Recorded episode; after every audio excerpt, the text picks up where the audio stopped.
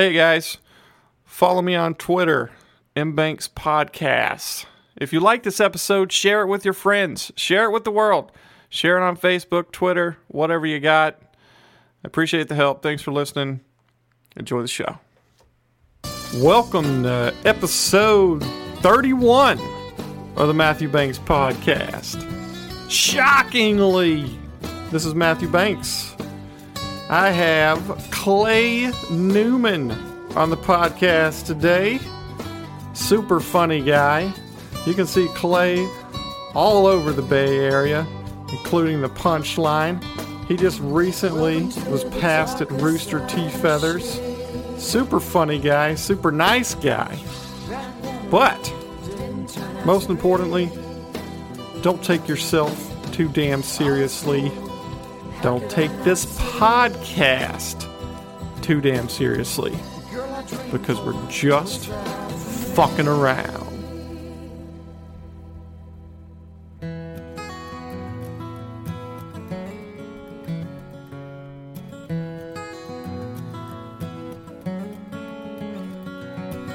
I'm pretty PC on stage, like at least in my head I am. I'm sure I missed the mark a lot. I'm sure I offend plenty of people without Yeah. realizing I'm doing it.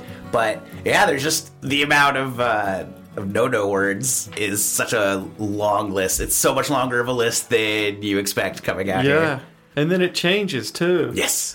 yeah. So one week it's this, and next week it's that, and you can't. So I, I realized from the beginning that I'm going to offend people regardless. Yeah, that's So- it's part of it. You know, just as long as you don't have malicious intent behind it, that's really the best you can do. Yeah, if you say something, you know, if you slip up and say fag, and you're not talking about a gay person, Sure.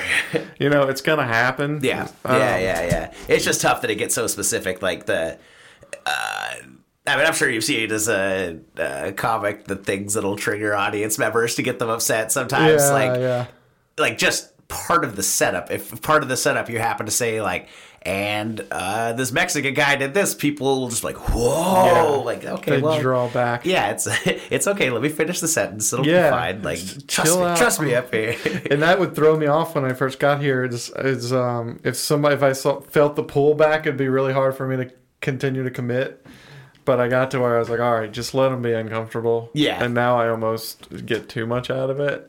almost like it too much. it's tough. It's uh it's an addiction to fight your way out of that hole. I think Yeah. a lot of comics have built their like brilliant comics have built their whole career out of that. Like Patrice O'Neal, that was his whole Oh thing. He would just start with a setup that distanced himself from everybody and then dig Uh-huh. himself out of that hole. That was Yeah. Bill Burr does the same thing. yeah. Yeah, it's fun. I watched I watched Joey Diaz at the Punchline in How San Francisco. Uh, it was pretty wonderful. Joey, uh, you know, it was in a way the exact right time to have Joey Diaz there because that was the weekend of Charlottesville, and uh-huh. so Oh, yeah. like ninety percent of comics at least would have gone up there, and at least a third of their set would have been them trying to work out their emotions on stage. But Joey Diaz is so like he's seen so much ridiculous shit. His life is so insane that Uh-huh. this is just like a tiny blip on his radar. So if Yeah. he if he even mentioned it, I think it was barely, and then he just moved on. But it was it was brilliant. It was a nice kick in the pants for San Franciscans. Like he he started one joke with a you know you just like you, you're walking around, you you see a tranny, you just you know you just beat the shit out of her, and everybody's like, no, you don't do that, Joey. And he's like, what I said to her, fuck you guys. Like it's so good. It's so good. He like he knows when the response is coming and he knows how to punch back. And by the end, they're like, okay, well let's hear about like what Yeah. happened with mm-hmm. this tranny. Like, Yeah, it's yeah. it's pretty funny. That's so that oh I admire that so much when somebody can just stand up and like Yeah. that. That's I remember I was listening to an interview of, of Burr or something, and he was saying the reason that he did it in the beginning is because no one was paying attention, so he would just say something outlandish, and just to, to get the audience's attention again. Yeah. and then he's so then he would have to dig himself out of it. So it was kind of like a survival technique. That that makes more. Mine is just to yell louder. Like I'm just, Yeah. I just have more volume. I don't go edgy. I like his strategy. so you just got back from an acting gig. Uh, not a gig, just an audition. Uh, I'm on the acting circuit here, which is pretty much exclusively like car commercials because you have to show them driving over the Golden Gate Bridge. Uh, Oh, yeah. And then, like, you know, every tech company makes a commercial. So all the tech companies are up here, they like they pay pretty well, and it's funny because I've done multiple commercials for startups that like never come out because the company went under before we like finished editing the commercial. Like, the, Oh, wow. like these like it's so funny how the startup culture works where they just go. Like you think we're like pie-eyed, like you think our dreams are silly trying to be comedians. These guys are like, Yeah. no, I have an app. It's gonna change the world because it's a filter that makes you look like a dog, and that's gonna make the world a better place. And they get millions of dollars and spend billions of dollars and then go under. It happens all the time, and part of the billions that they spend are commercials that I'm in. It's pretty rad. Where do, where do they get the money from? Uh, investors, um, just uh, there's a handful. Uh, like you know, this is like me getting high and watching Vice News, so don't Yeah. take this as truth. But like, Oh, it's all true. to the best of my understanding, there's just a handful of uh, uh, just trust fund babies and uh, investment bankers that made good that don't know what to do with their money and they're a little old and out of touch with what's going on with technology. So it's really easy for a millennial that looks like Mark Zuckerberg to pitch this thing and be like, okay, yeah, I could see how everybody in the world would buy that. You look at your grandkids like, oh, God, I don't get what the fuck they're doing anyway. So if this kid tells me that it's going to work, here's a couple million dollars. Uh, and they saw what happened with Facebook. They saw what happened with Christ, Apple and Google. You know, there's money to be made. People just don't know what's going to be successful in this trigger happy world that we live in right now. It's really bizarre the things that have actually made money. Wow. So it seems to be that seems to be quite the risk. But I guess if you got that much money, I don't feel sorry for you. That's well, it's it, you, it is somebody else's risk. Like you're basically you just get to live it up for a year, or whatever, however long that your company stays afloat, and then you start from scratch. You go back to doing whatever it is you were doing. I guess worst case scenario, or you're just a programmer and you get to go back to Apple and continue to make a whole bunch of money as a programmer. Yeah, I guess so. So it's not a it's not a bad idea, or it's not a bad deal for the creators, but everybody that works for them, like their company goes under. I know so many people who like their resume is so long and they've never gotten fired, they've never quit. It's just they work for a startup and the startup goes under. Jesus. It's really bizarre. That is wild. So I wonder how what percentage of startups actually uh, succeed. Yeah, I don't know. It's got to be small, and like success is so relative too, because you know on paper Twitter has still never made a profit as a company. They don't Really? they don't sell enough in advertisement to make a profit at all. And despite the fact that like the president is like using it, and every major news source just like you see that stupid blue bird on the TV all the time, but they have not figured out a way to actually monetize it yet. It's just this idea waiting for somebody with billions of dollars to pay for it to pick it up and try to figure out how to monetize it themselves. Wow, I never knew that. Yeah. Yeah, Twitter's never made that much money. Facebook is killing it because not only do they have advertisement, but it's like it's pretty obvious at this point that they're just selling information. Uh, There's no other way they could get that much money. Um, so there are companies that are figuring out a way to do it, but somehow Twitter is not one of them, despite the like the most press a company could possibly have. Yeah. That's crazy. it's an interesting world, man. I'm, uh, I'll I'll dip a toe in every once in a while, just think, wow, this is bizarre.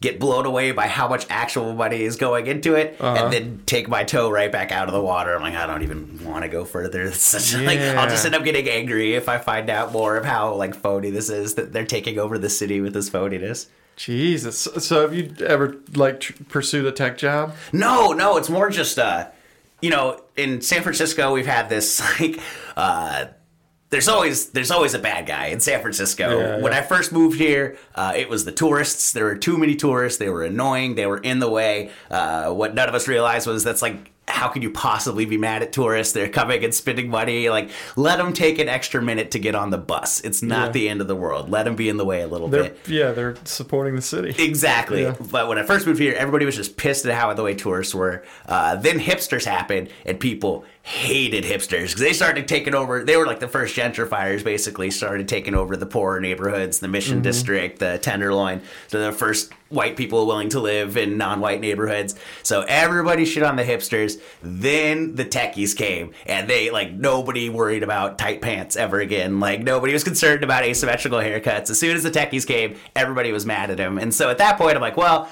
I just blindly hated tourists and hipsters. I'm gonna actually research the techies and see why we're mad at them. And then I did. I'm like, oh, okay, I get it now. So I really am mad. yeah, yeah, yeah. No, I'm genuinely, genuinely mad that like, like Twitter, Twitter's losing money despite the paying almost zero taxes to the city of San Francisco. Uh, Mayor Ed Lee just said like, if you're a tech company, we want you here.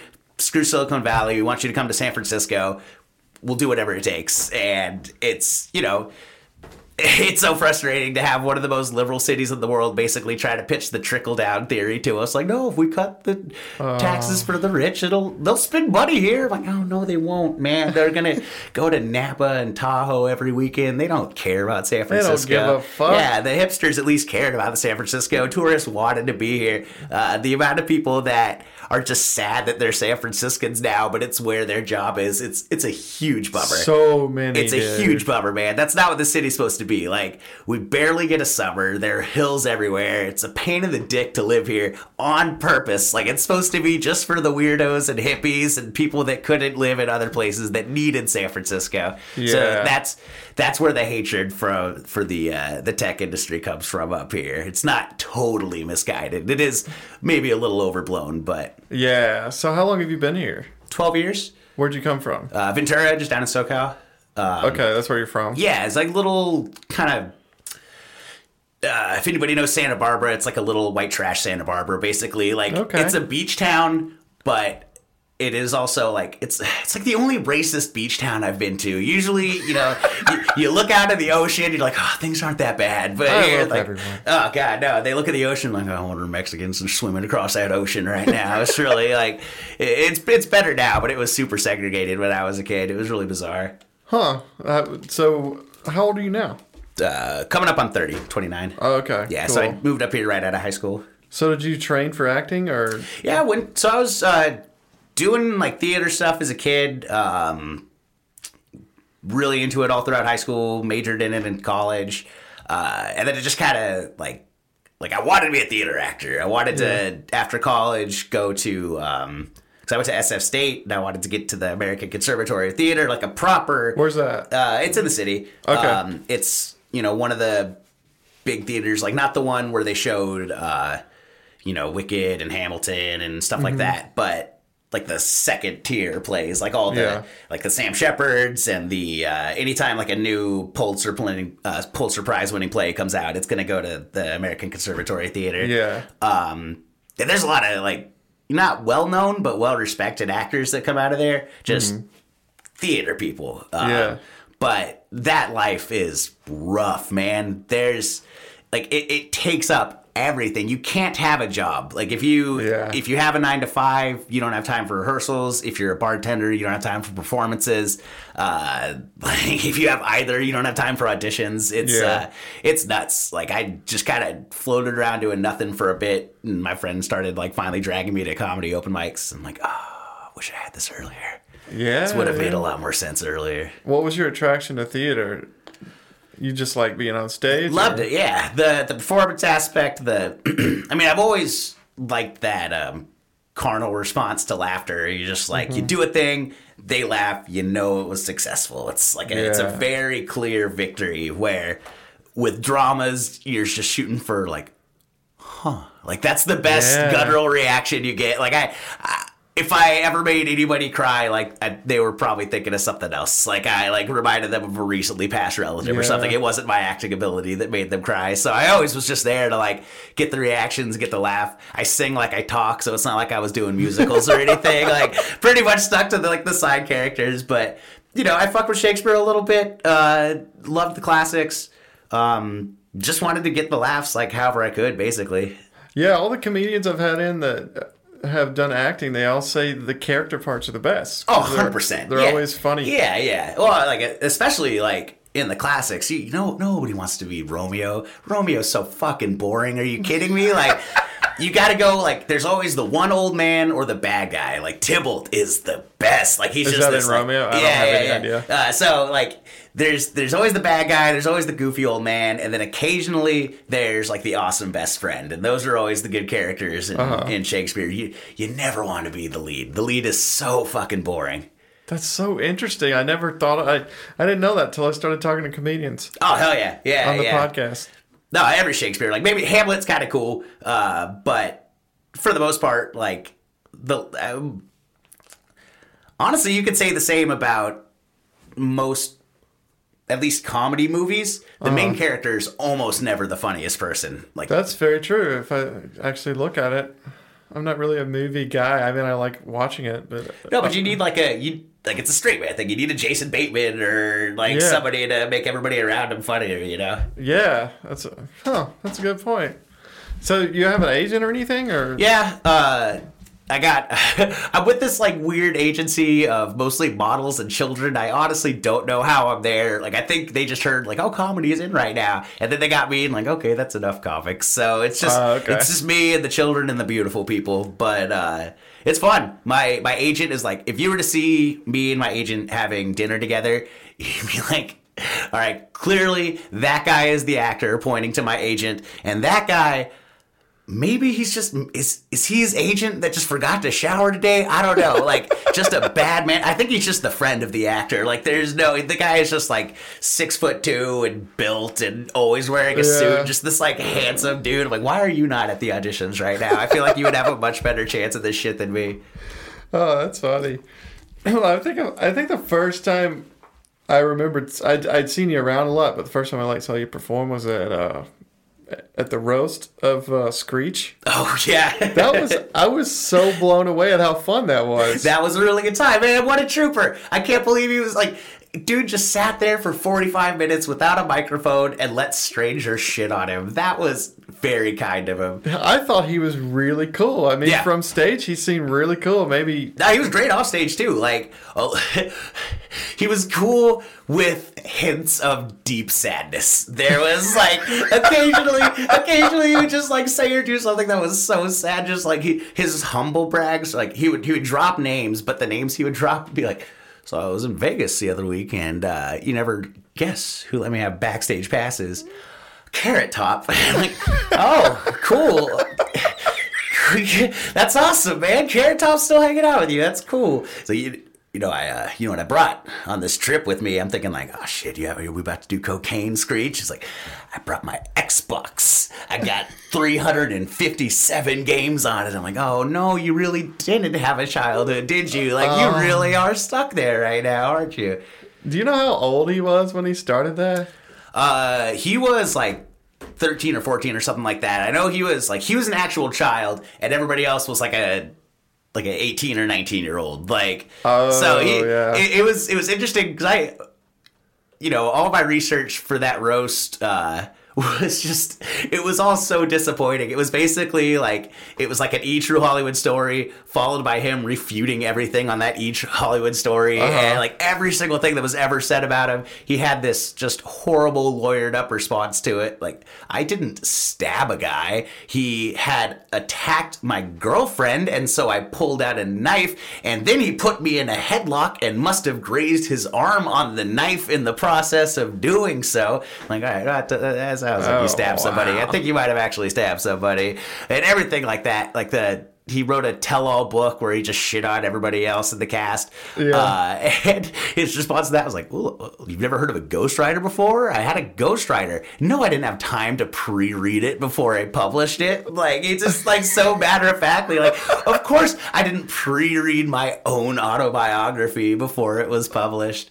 So he's like, you know, but it's it's hard to tell who a person is based on one interaction, but as a comic, I gotta give somebody credit for doing the shit as long as he did and letting us shit on him for 45 straight minutes. That was like a really classy move. He stuck around, took pictures with everybody, shook everybody's hands. He was a nice guy about it. Yeah, he seemed really cool, man. And your guys, your fucking jokes were great.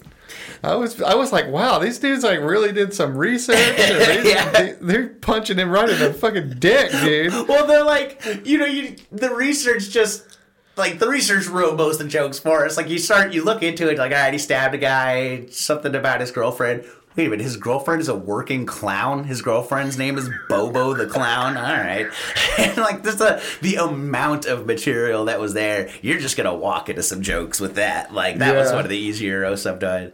So you've done quite a few roasts. I've done a handful, yeah. Um, the last one we did was probably the hardest one, which was a roast of a Oakland police officer. So this uh Uh-huh. retired sergeant from OPD, and uh, yeah, he was a nice guy as well. Um, Did he just agree to do this? he, yeah, uh, I just like a friend of a friend. Um, had been retired for a bit and uh, just met one of the producers at a party, so they brought it up. He said he was down. You know, he's a goofy guy, anyways. His like we met him through Facebook, and his profile picture is just him standing on the back of a cop car with two batons, like ninja style, and he's Uh-huh. like classic, you know, white guy that went to uh, a Buddhist temple in China to train Chinese people on how to do kung fu. Like he is like that kind of annoying, like master of other races. Uh, yeah. He was a little less a little less willing to sit there and take jokes. He like kind of yelled stuff out, and uh, whenever somebody would like call him like weak or whatever for needing a gun, he would take off his shirt and flex. Was like, uh, all right, well, like, I guess you're just making it easier for us to shit on you. But you know, we got away with a lot of cop jokes in front of a room full of cops, and uh, we even got away with like his set. Basically, there was two black people on the dais, and so his set was. Uh, uh, so here's this old racist joke that I read online, and guess what? The punchline: I arrested Big T's mom, and then like everyone was just like a racist joke followed by, and guess what? Then I arrested Alexandria Love's dad, and that was every single joke. Uh, so we like. You know, we got to heckle him. It was it was a win for comedians. Like it, it was a it was a good day for the comic world. So he just he did a set as well.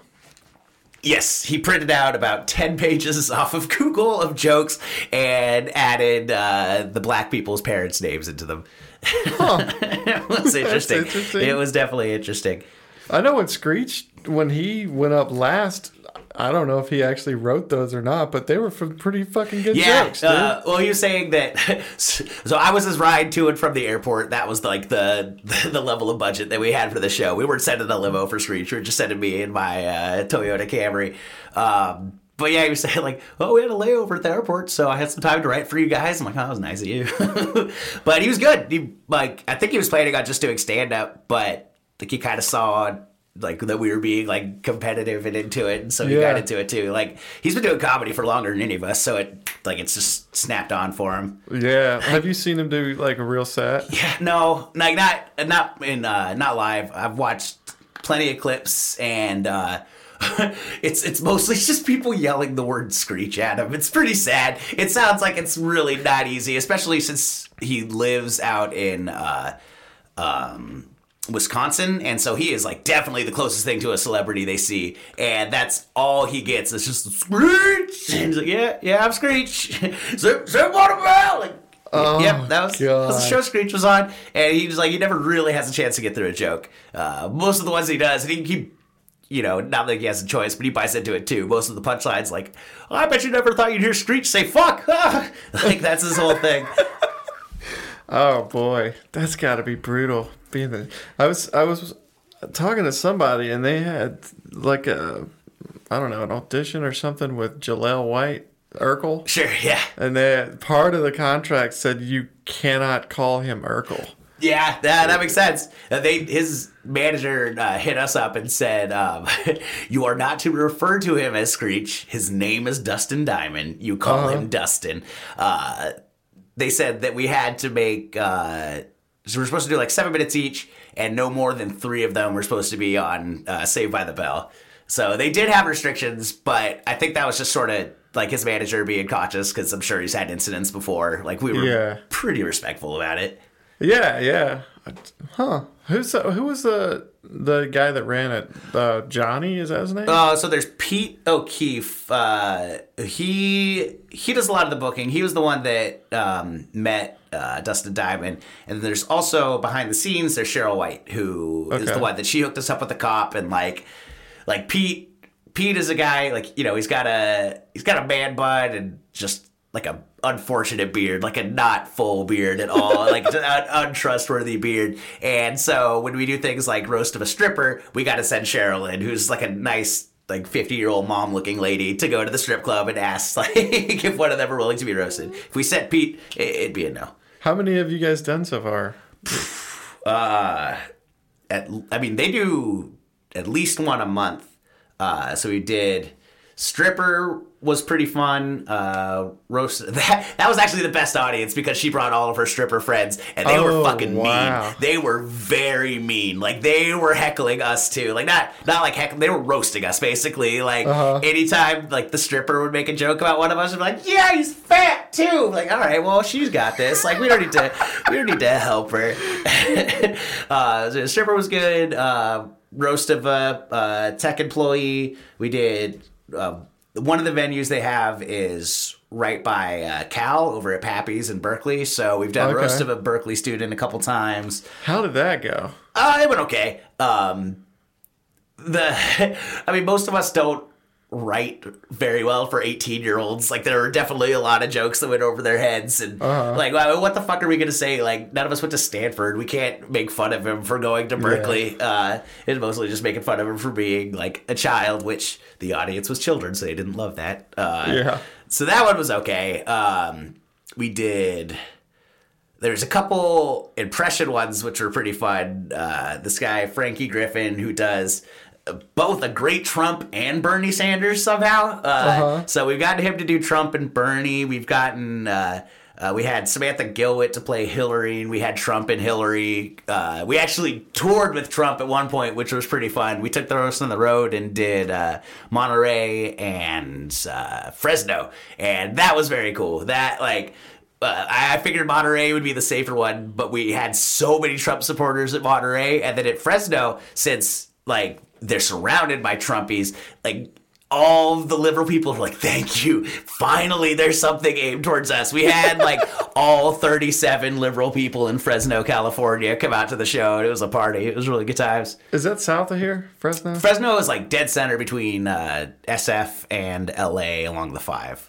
okay. Yeah. Okay. It's it, but like look, there's fucking nothing there. There's nothing. There's farms, there's a casino, uh there's no real industry. Like when I was there, I kept asking people like, so you know, like LA, they have movies and NSF, like it's like a tech industry. What's the industry here? Like, what, well, like I work at Chevy's. Like, no, no, I mean, like what, like what's the industry here? Like, I don't, I don't know what you're asking. And so people just live there, but it's like the fourth biggest city in California. The Oh, really? population's like well over a million, way bigger than San Francisco. I don't know why, but it's like they got stuck halfway between LA and San Francisco. Like Yeah. they meant to go to one of the others. Like, ah, fuck it, we're here. It's cheap. So it's mainly like shopping malls and stuff like Yeah, that. Yeah, a lot of houses, a lot of shopping malls, um, just self-sustaining city. Basically, like you got your doctors and insurance people, and the only thing they export is the farms, I guess. But they Yeah. treat those people like shit, so they don't even realize that that's their industry, that they're a farm Yeah. culture. Huh. That's crazy. Oh, I saw on. uh I think it was on Facebook. You got passed at Rooster Teeth. Yeah, yeah. That's Uh, awesome. Good.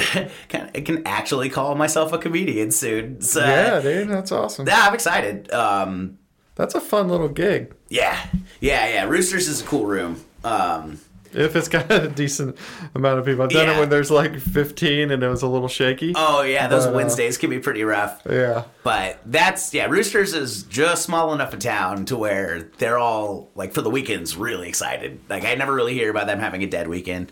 Oh, really? yeah. That's good. But that's like that's that's that's not something I've ever gotten to do to actually like host for a full weekend for somebody. So I'm very excited for that opportunity. Do you know like what the weekend's going to be yet? Uh, it's in January. That's all I know. They haven't. Oh, wow. They haven't booked the headliner out that far ahead, but that's the that's nice of them to like at least book me that far out. You know. yeah, yeah. You ever run into Larry Bubbles Brown Oh, I love Bubbles. Yeah, yeah. Bubbles is around there all the time. he is so fucking funny, dude. Yeah, Bubbles is a monster, man. He, like, I've seen him turn around some of the worst shows. It's pretty impressive. Oh, really? Yeah, yeah. Like I saw, uh, I'm blanking on its name, but it's probably for the best because it's like I'm not going to say anything super complimentary. But there was this uh, this other headliner that was um, hanging out. and He was closing out on Wednesday, and it wasn't going great. Like he just, Uh-huh. you know, they were tired. They had just seen however many comics are on a Wednesday, 25 or some Yeah. bullshit like that. Almost all of them are really, really bad. And then they make just this salty old veteran come up and try to do 20 or 30 minutes for him. uh-huh he got like 15 minutes in, it was just going rough. And then he invited Bubbles up just to do this like quick improv bit, just like a. Um, ah, I'm trying to remember the game they played. It was it was kind of like uh, knocked up, just like you know how I know you're gay, like or not knocked up, but a 40 year old Virgin. Like, uh, if you remember that scene, just like silly little word based improv game, and immediately Bubbles had the crowd dying. Like they had zero energy, they had nothing the entire show. And Bubbles comes up, riffs like two or three jokes off the top of his head, and it's like done. Like everybody was into it. It's really cool to watch. Yeah, I didn't know who he was until I saw him open for Norm, Oh, okay, and uh, which was it was fucking amazing. yeah, how was that? So good. Yeah. like both of them. And uh, Norm, I don't know if he was. You never know if what he's saying is true, but he was saying that when they asked him to come, he's like, "Yeah, as long as you get Larry Bubbles Brown open for me." And uh, I hope that's true. I do hope too, that's true for Larry. Great man. Yeah. and I've I've I saw him then, and I looked him up online because I was like, "Wow, this dude's like really." No, he's a pro. He's good. been around for a while. Yeah, and I looked him up, and he's on like documentaries and shit of the San Francisco comedy scene. Mm-hmm. Totally, yeah. He's been on Letterman, and There's there's a lot of those cats, man. There's a lot of remnants of the '80s comedy boom that n- they're not really so much in the Bay Area, but you know, you got like like Bubbles is a good example. You got people like uh, uh shoot, I'm, like Barry Sobel. Do you know him? I don't. Uh. Barry Sobel was like one of the first like nerdy white guys. Like, hey, what if I tried rapping a hip hop hip hip hoppity? Like he was like that kind of just like just the corny white guy that opened for uh, Chris Rock a lot. Oh, Um, really? Yeah, but now he's just like now he's just this ghost that haunts open mics and like crashes on new comics couches, and it's like it's it's sad, but he's also creepy as fuck. And so I was like, all right, well, I, I could understand how this happened to you. Like, I'm glad Bubbles still has a place to live, but like. yeah, the the '80s was so good to so many comics, and then it just stopped, I guess. And so now, like Yeah. a lot of them bought comedy clubs. That's like a lot of the uh, uh, non-chain comedy clubs that are out there are just owned by some 80s comic and they're fucking mean they're just unpleasant people to try to deal with it's really br- and you understand it's just decades of like oh chasing the dragon and like maybe touching its foot for a second and then getting pulled away from it and now you're sitting here in this small town with your comedy club and the dragon's flying over LA somewhere you're just like oh fucking kids you just so it just makes you such a bitter person Yeah, it's got to be tough knowing you put all that fucking energy in and then you yeah. don't. Yeah, yeah. And it's all like it's so hard to to play like to not play the grass is greener game with comedy or any kind of show business really like to because you could see the grass is clearly greener. He knows a lot of people that came up during and after his time that he's like, oh fuck, your grass is so nice right now. I just want, can I just touch your grass a little bit? Like, but at the same time, you know, like acknowledge that you own a goddamn comedy club. Your life is still comedy. That's rad. That's really cool. You get to host whatever you want. It'll probably be too often. That's fine. It's your decision. Uh, It's just I don't know. I say that now. I'm not even 30 yet. I'm like not even six years in, but it's hard to imagine if you're not starving and you don't have to have a day job being mad about your position in comedy. Like it's it's hard Yeah. to it's hard to imagine like forgetting that it's still a blessing to be able to make a career out of this shit Out somehow. telling jokes. yeah, yeah, yeah. Even just owning a club, even to get to be around that, you're not in office, dude. Like things are going pretty good right now. Yeah. So you started here, obviously. Mm-hmm. Yeah, started here, which was nice uh, as far as getting to go down to LA goes, because unlike my friends in San Francisco, who I made the mistake of inviting to all my shows when I just started, and now all believe I am horrible at comedy. Uh, Oh, My friends out in SoCal didn't get to see me until I was like two or three years in, and so they're like, "Oh, okay, click and actually tell a joke or two. like, Yeah. I can get them to come out every once in a while. Well, that's good. Yeah. Where was your first mic here? Oh, the old brainwash cafe. Oh yeah, I just Yeah. spent a lot of time there. Uh yeah, yeah, yeah, for sure. There's like uh so uh good buddy of mine from college had started like maybe a month before me, just showing up to Thursdays there and he dug it. Uh like me and him been writing sketches and stuff together. So he's like, just come out, and I came out. Had a really good time. Uh, you know, sat in line for two hours, waited for three more. Like it's a it's a whole fucking day at Thursdays at Brainwash sometimes. Yeah. Um, but I loved it. Came back the next week. Um, did a completely different set. Did horribly. Didn't show up again for a month because I was so embarrassed. Uh, And just kind of did that for like six months or so. Six months or so. Just like I would keep going every week until I sucked that I wouldn't show up for a month.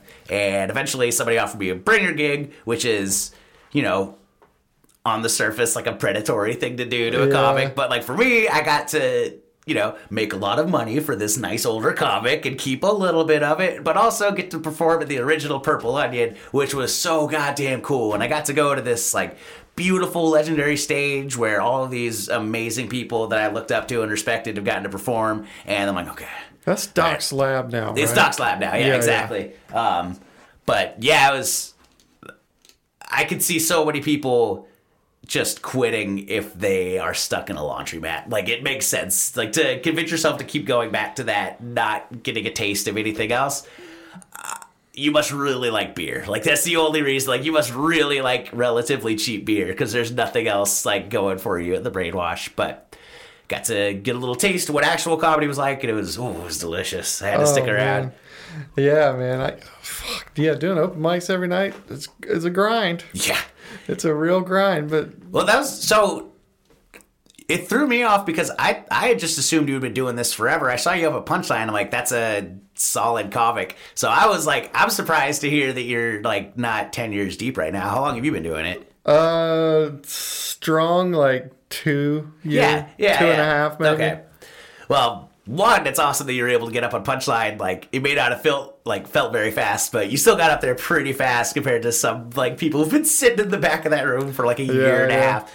But yeah, you had a strong first set, dude. That's great. He'll make you wait another fucking year if you bomb your first set at punchline. So Yeah. that's that's great that you did well. I'm hoping that he saw that I did okay, but He hears laughter. He won't. He like Ron will never be able to quote one of your jokes, but Uh-huh. he knows laughter.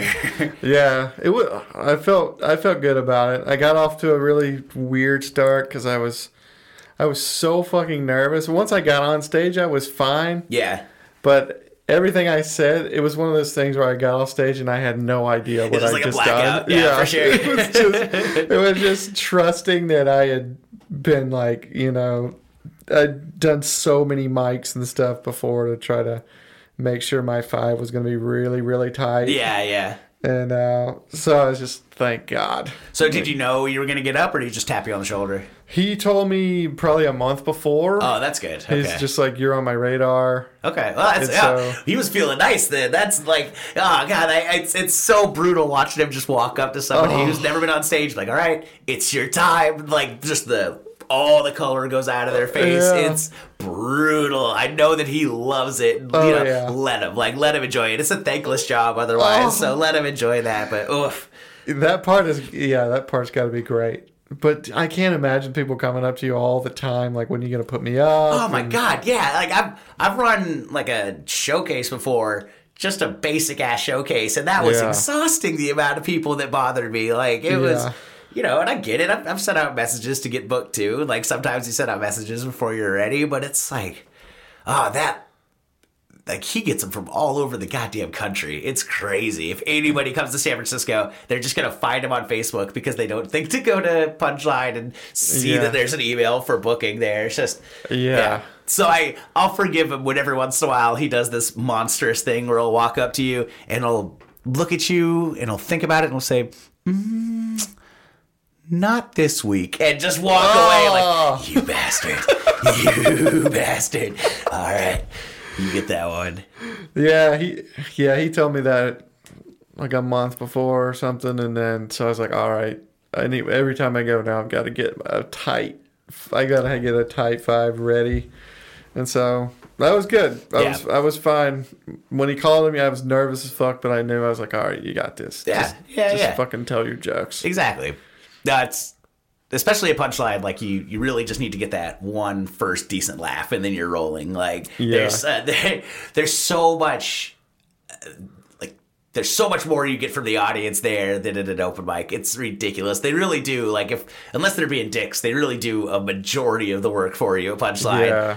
Like It- if all you know is trying to fight through a bar or laundromat or a cafe or whatever. Yeah, yeah, yeah. I'm, I'm, uh, I don't know. I'm two years in, but it's been practically every night for two. Um, Great. so, Yeah. because I'm 32, Okay. so I'm just like, this is my last shot. You know, it, if I'm gonna do this, I got to do it. Nah, I feel you, man. I, I think I heard Burr too on a podcast, which I already agreed with it, but he somebody like wrote in they were 31 or whatever, asked if it was too late. He's like, it's not too late, but if you do it, you got to go balls to Yeah. the wall. Yeah, yeah, yeah. There's no turning back. There's no like, Yeah, Mm-hmm. do it once a week or so. Yeah, I love. It's so funny. Like, uh, so I, I listen to Burr's podcast, and um, all of his advice for people, if if they ask like, "How do I follow my dream?" Uh, and it's not stand up, he'll say like, "Just you know, just start with a little bit. You Like, you don't have to quit your job right away. Just like, what do you want to do?" Do it a tiny bit. Figure out how to do it a tiny bit more. Just a tiny, just one little bit at a time. But then if somebody says comedy, like, oh no, get the fuck in there. Like, you can't have a day job for that. Like, all right, Bill, let's not be a complete hypocrite about this. Like, it's not possible to just jump into the shit for everybody. But I don't know. I, th- I think anybody that asks Bill Burr for advice on anything that's not like, who are the Patriots going to start and Yeah. what is stand up like for you individually? I don't know what the fuck they're expecting to get out of him. He is like, I love him to death, but he's admittedly like one of the least knowledgeable people out there. Like, he's not an advice columnist, you know? Yeah, yeah. who's your Who's your favorite? Uh, as far as comics, Yeah. shit. Uh, you know, it always changes. Um, right now, I've been on a pretty big Patrice O'Neal kick, just because like I found some stuff that I actually hadn't listened to before, so I was like reinvigorated. It's hard with the dead guys, you know. The, you can only get so deep into them because it kind of stops eventually. Yeah. Uh, but as far as the like the new crop. Love me some Nate Bargatze. Like nobody Oh, tells great, nobody man. tells a story like Bargatze. Uh, And he's he's super clean too. yeah, yeah, oh yeah, hundred percent. Like it's, I, I'm, I'm very different from him as far as my style goes. I think that's why I like him so much. Like he's, Uh-huh. you know, he's sneaky clean. You don't Yeah. realize that he's clean. Like he'll tell a clean sex story and you won't even realize like he wasn't saying fuck and pussy the entire Yeah. time. It's pretty cool. Did you see him on uh, that new Brad Paisley comedy special or something? I saw it on Netflix. I was like, "What the fuck is this?" And I watched it, and it was Brad Paisley who was hosting the show, but he was playing guitar. yeah. And he played like a couple songs, and he like changed the words to his songs, and it was it was uh, like decent. You know, Sure. I wasn't like, "What the fuck?" But then he brought up like Nate Bargatze and a couple other comics, and they did like ten or fifteen minutes. Okay. And I saw his set on there too because I'd seen him on the stand-ups or whatever. Sure. Yeah. And then I saw him on there, and it was fucking great. Oh yeah. He's fantastic. yeah. Yeah, he's uh I haven't gotten a chance to see him live. He's probably like if I could see anybody right now, you know, within reason, like somebody that I could actually like. I'm not gonna see Seinfeld or Chris Rock. Yeah. Like I don't get in for free at those shows, but like Yeah. of the people that actually come to town, still, I think Bargatze is the one that I really want to see. Uh, uh, I've got to see Ron Funches a couple times, who is, you know, he doesn't have that much material out there, but Ron Funches has, like, hands down the single funniest stage presence of all time. Are you familiar at all? No, no. Just like this, like, like he's lost a lot of weight, but when he started, he was just like this 300 maybe plus pound black dude with like, you know, dreads and a beard and like always had like a hoodie on, just kind of like not rough, but just like shaggy looking. But he just had this like, t- just this tiny little voice. Like it's just, it's just right, he- he- he- like he giggles, like he giggles like a schoolgirl. It's it's amazing. He's it's a horrible impression, but uh, yeah, uh, YouTube some Ron Funches. It's fantastic. It's like there's he's somebody that you cannot quote because like you can't do the inflection. Like it's Yeah. it, there's no possible way to do it justice because like his inflection is perfect. I feel that way when people try to do Mitch Hedberg jokes. Oh, of course, yeah, yeah. I'm just like, shut up. But you know what? Let like Mitch Hedberg is uh, he's just somebody that the non-comics know. Like you gotta let him have it. Like if, comics shouldn't be quoting comics necessarily, anyways. yeah. Like you know, it's funny to repeat a joke, but like not to like if if a comic's repeating a joke, it's it's like in a storytelling sense, like or Yeah. like as an example, like you could use this type of joke, but Yeah. there's so many just. You know, normal people in my life that'll quote Mitch Hedberg and be like, just pat him on the shoulder, Yeah. like, "That's right, man. That is funny. Like, you should, you keep that one." I was at a fucking homeless shelter, and I was going to talk to some some drunks there, like trying to help them out or whatever. And I there was a fucking board, like it had a daily quote, and it was a fucking Mitch Hedberg quote in a homeless shelter. That's hilarious. I was like, "This is great! I'm coming back here." I don't even remember what it was, but I I knew it. Even if his name would have been there, I'd have known it was him. yeah. It was some some joke he did. I was like, "Huh, that's pretty awesome." Probably the escalator stairs joke. That's a relevant joke in the homeless community. That's that might have even been what it was.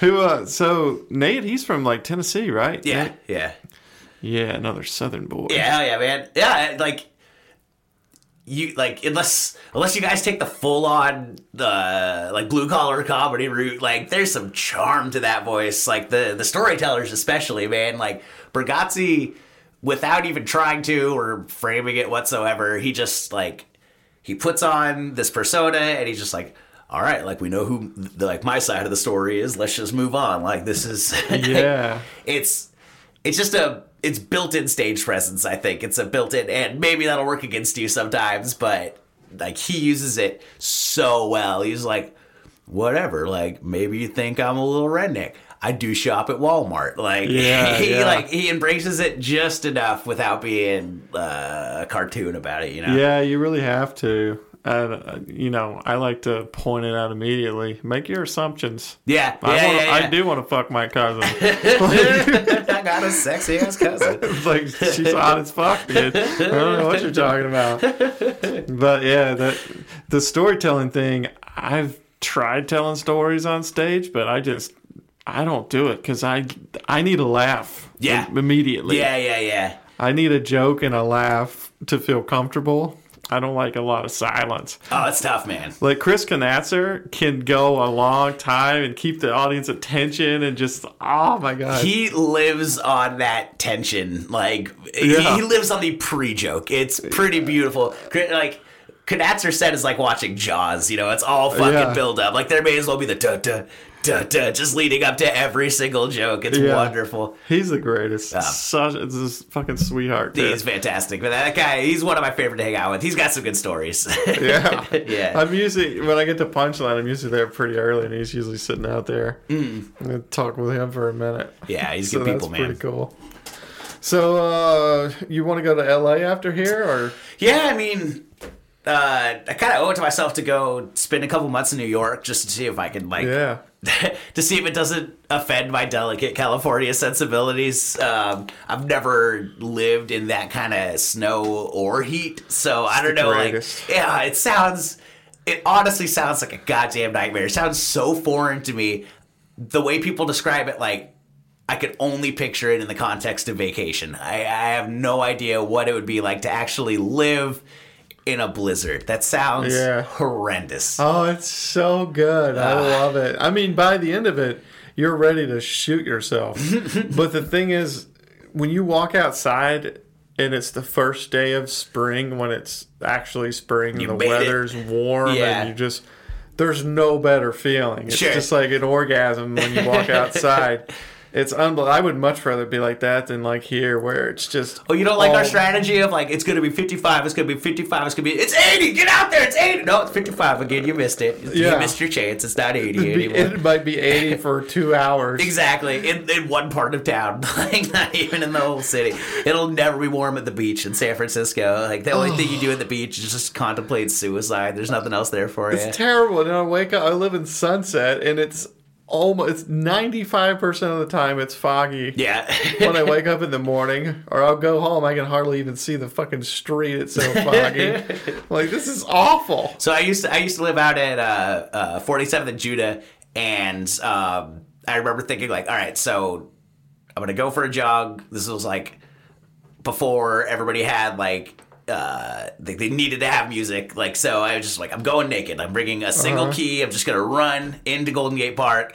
And i'm not gonna get lost because i live basically at the beach. It's 47th it's basically the beach. The sun Uh-huh. sets towards my house. I can't possibly get lost. And i get in there and i get like a mile in and i look back and it's just gray now. Everything around me is gray. I'm like oh, i'm fucking lost. Like there's no way. I'm, i have no idea how to get out of this goddamn park. So i just like i just stopped running spent the next hour and a half trying to find my way back to the sunset side like you, golden gate park's so fucked up. You walk in what seems like a straight direction and you either wind up in the richmond or the sunset and you're like okay this has to be west. I have to be heading west right now. And you start walking and all of a sudden you're just like two fucking miles away from where you thought you were gonna pop out. It's it's insane. I don't Oh, know like Jesus. they're like they say there's a lot of homeless people that live there like I think it's just because they can't get out. Like I don't think it's on purpose. I think they just like walked in one day and they're just like, all right, we found a tent. I guess we live Like here in now. a corn maze. Honest to God, man, it's it's beautiful, but like I've got lost in that stupid park so many times. Is that where the Zodiac murders were?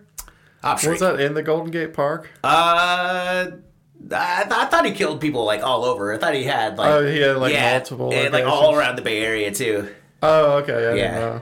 That, I remember driving through one one place. I don't remember where it was, but it was like driving through the park. It was a road that went through the park at night. It was so fucking creepy. Mm. Oh, it's horrifying. Yeah, I uh, it was like if there's like serial killer, this is where he is. totally, and it's so like, cause you know. You don't lose the sense that you're in the city because you were in the city half a mile ago or even blocks ago. Like, it only takes blocks to be in complete darkness in Golden Gate Park. And so you're like, all right, I know I'm still in San Francisco. I know there are people around me, but all of a sudden, I can't see anything. It's the only spot in the city where I'm completely, like, just blind and unprotected. It's, it's stupid, man. I used to, um, when I was living in the sunset, I used to work basically just like, if it was the daytime, I'd just walk right across the park and I'd be where I worked in the Richmond. But Uh-huh. at night, I'd have to go like so far out of my way just to not feel like I was gonna get murdered. It was brutal, Yeah, man. there's no way I would be going there at No, night. no, Like it's I, nothing for you there. and, uh, I don't know. I'm from the south, and you know we go ride back roads all the time where it's super super Right. creepy. But that Yeah. doesn't bother me. But in the city, there's just something different about yeah, it. Yeah, there's no like late night skinny dipping in San Francisco. You'll get murdered. Yeah, it's, you cannot. It's really weird. you cannot have a late night romantic picnic on the back of a truck in San Francisco. It's tough, man. It's just you know we got our we got our advantages and disadvantages. Even Central Park in New York, it seems like much more lit. Doesn't Yeah. seem Oh, they didn't even fucking try to light it. They're just like, just don't go in there. That was the strategy in Golden Gate Park. Like, just don't bother. You don't need to be here. Stay out of there. It's foggy at night, anyways. What's out here for you? Oh, look. So, uh, you got anything you want to plug? uh, let's see. When does this come out?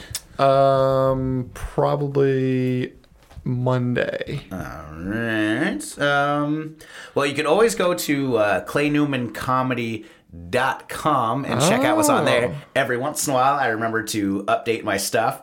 Uh, I would have it This has been fun. Um, I thought I got scammed by this guy. I got a random Facebook message from somebody saying, like, hey, just wondering if you wanted to purchase claynewman.com. I happened to come upon that site. Thought you might want it. I'm like, all right, well, clearly this is a scam, but I wasn't a dick. I'm like, no, you know, I already got Clay Newman Comedy. I, I can't really justify paying for both. And he's like, okay, I'll just forward it over to you. And if you change your mind, just let me know. I'll go try to find some other Clay Newmans in the meantime. I'm like, all right, clearly this is a scam. And then one day I went to claynewman.com right to claynewmancomedy.com. Just this like kind-hearted stranger helping out. I don't know why he bought claynewman.com, why he thought that was important, but he came upon it. Uh, but just to be just to be safe, go to claynewmancomedy.com. Um, yeah, that's what happens in 2017, man. Any Kindness act of kindness is just yeah horrifying to me. Uh, what are Who you is this creep? doing? Uh, so if you're hearing this on Monday, why don't you come out on Tuesday the fifth?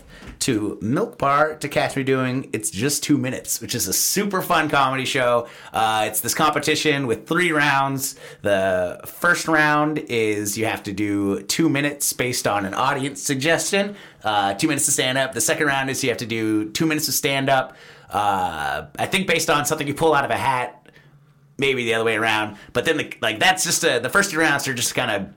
Uh, make yourself friendly to the audience, and then the third round is joke offs. Like I like my women, like I like my blank, and the audience gives a suggestion like basketballs. Like I like my women, like I like my basketballs. Uh, lots of black guys touched them, uh, or whatever. like that's you know better than that. I won't be. Hopefully nobody calls out basketballs because that, that would have gotten me a loss. Uh, but uh, it's a very fun show. So if you're listening to this on Monday, come check it out Tuesday at Milk Bar, and everything else is at claynewmancomedy.com. Cool. You got a Twitter handle? Uh, yeah, Twitter handle is I didn't land Clay Newman for fucking anything. Uh, I, at Twitter, I am the Clay Newman, uh, Uh, and on Instagram, I am Clay dot Newman.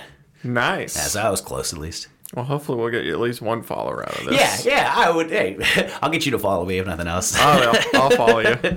Cool, man. Thanks for coming on. Dude, happy to be here, bud. Cool.